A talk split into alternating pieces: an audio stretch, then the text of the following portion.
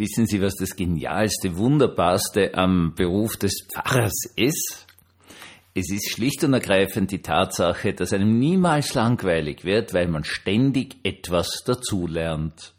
Herzlich willkommen zum Tagebuch eines Pfarrers von eurem Hans Spiegel, eurem Pfarrer im Internet. Nun, wie eigentlich jeden Tag, war ich heute wieder mal in der Schule und habe das so für mich hin unterrichtet. Es sind viele tolle Dinge passiert, aber eine Geschichte möchte ich jetzt in den Vordergrund rücken und Ihnen erzählen. Es war das Thema Befreiung, eigentlich Erlösung, aber das, das werden wir erst dann aufbauen. Jetzt sind wir mal bei der Befreiung.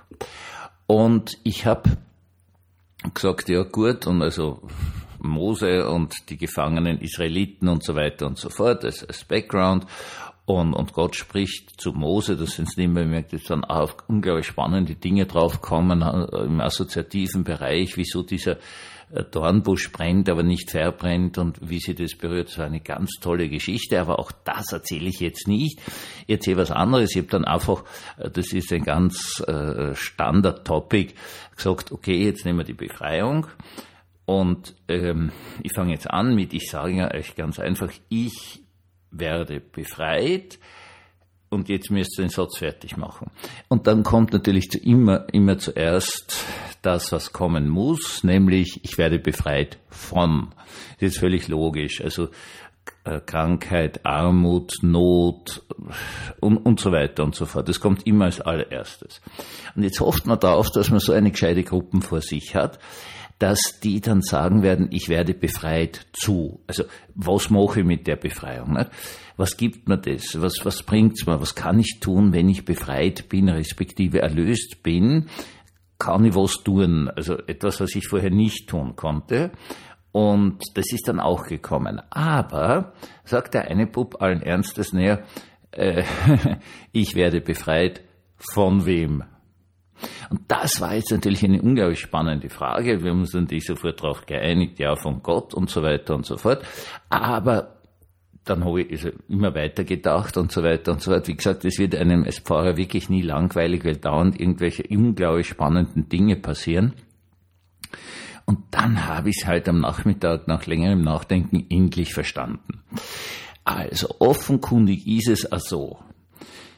Menschen haben ein sehr, sehr gutes Gefühl dafür, dass sie Befreiung brauchen. Also bis, wenn du älter wirst, war's das auf jeden Fall, weil es funktionieren halt manche Dinge nicht mehr, mehr so gut und, und wirst öfter krank oder landest im Spital und so weiter und so fort. Dann ist das natürlich völlig unübersehbar, dass du eine Hilfe brauchst. Ja, sehr vorsichtig ausgedrückt, du brauchst Befreiung, du brauchst Erlösung. Das ab einem bestimmten Alter ist das klar. Bei den Schülern ist das jetzt alles ein bisschen wiegelwagel. Ich mache oft eigentlich drauf, dass sie noch nicht so extreme Erlebnisse hatten, dass sie so unmittelbar, so ganz, ganz stark sagen, sie brauchen jetzt Befreiung.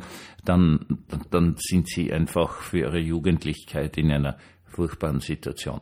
Aber diese Befragung, es war, es ist immer so unglaublich spannend, weil sie, sie alle Menschen, völlig unabhängig vom Alter, haben mit dem Wort Befreiung ganz, ganz viel zu tun. Also auch Sie und ich und überhaupt alle. Das heißt, darauf muss man nicht hinausgehen. Das ist auch kein äh, religiöses, theologisches, pfarrliches Erfolgserlebnis, sondern du konstatierst einfach alle Menschen, das brauchst nicht erst anstirlen, sondern das ist ja so. Und jetzt ist aber diese geniale Frage gekommen, ja von wem? Und jetzt im Nachdenken ist mir aufgefallen, dass das natürlich äh, die zentrale Frage ist, weil, das habe ich halt ähnlich kapiert, man braucht es niemandem zu sagen, dass wir Befreiung brauchen, aus dem einfachen Grund, weil das eh jeder weiß, aber dann ist natürlich die Frage, von wem erhoffe, will ich die Befreiung? Wenn ich mir das jetzt so anschaue, also der Herr Hitler zum Beispiel, ja, äh, er wollte, er wollte, er hat so getan, als wenn er die Befreiung anbieten würde, die Befreiung aus der großen Arbeitslosigkeit, der, der unglaublichen Not der dreißiger Jahre.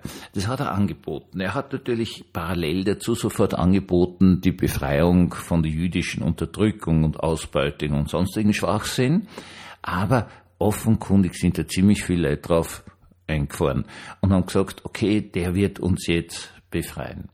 Es wird jetzt auch vollkommen klar für mich, wieso zum Beispiel, das habe ich mir nämlich die ganze Zeit gefragt, dieser Herr Trump so irrsinnig wichtig ist in den U S A. Also der hat ja jetzt, ich weiß gar nicht, wie viel Strafverfahren, und das ist wirklich schon alles nicht mehr lustig für ihn. Also das, das geht immer weiter und kann ihm wirklich, also zum Beispiel seinen ganzen Betrieb kosten, wenn das alles in New York gestrichen wird, kann er seine ganzen Hotels zumachen und so weiter und so fort. Und, und trotzdem ist er der, wo die meisten dranhängen. Und jetzt habe ich aber eine ganz spannende Geschichte gesehen, weil die meisten Dinge, die man so sieht, so von Trump-Wahlveranstaltungen, die kommen ja von der liberalen Presse, und die liberale Presse ist ja dort sowieso ein, ein Todfeind und keiner redet mit denen und so weiter und so fort. Und das war jetzt aber was anderes, da hat nämlich jemand ein Video gemacht und dann auf YouTube gepostet, der sozusagen der gleiche Typ ist wie die ganzen Anhänger dort. Also mit dem haben sie geredet. Und was total spannend war, war, was die Leute gesagt haben. Die Leute haben gesagt, nein, ich muss jetzt so irrsinnig viel für die Krankenversicherung zahlen. Sie haben gesagt, ich, ich kann mir kaum mehr das Benzin leisten, um mit meinem Auto in der Gegend umzufahren. Ich äh, habe Schwierigkeiten mit dem Einkaufen, mit dem Heizen und so weiter und so fort. Dort.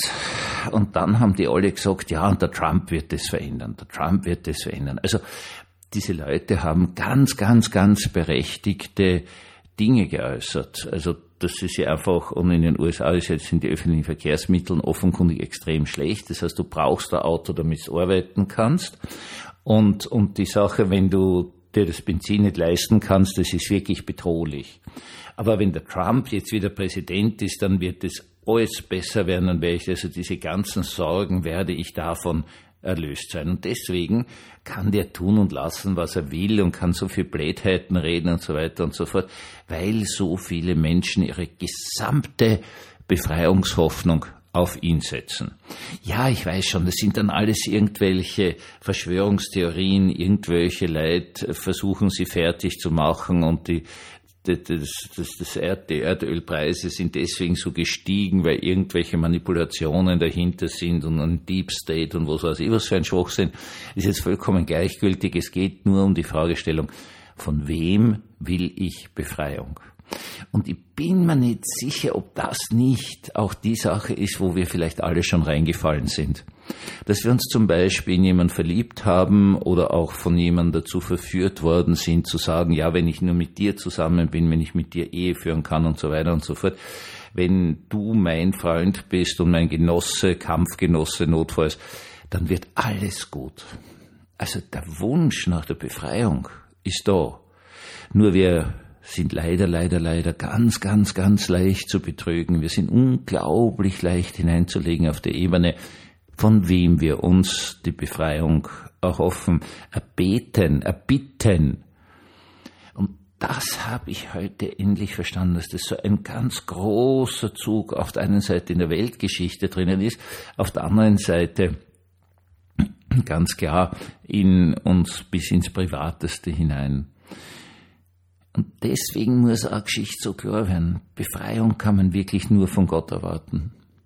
Ich darf nicht auf einen Menschen die Befreiungshoffnung setzen. Ich kann mit dem zusammenarbeiten, natürlich, damit man der, in der Welt irgendwas weiterbringt, dass es den Menschen besser geht, dass sie ein Stück Befreiung erfahren und so weiter und so fort. Das ist alles super, und tut's das und macht's das.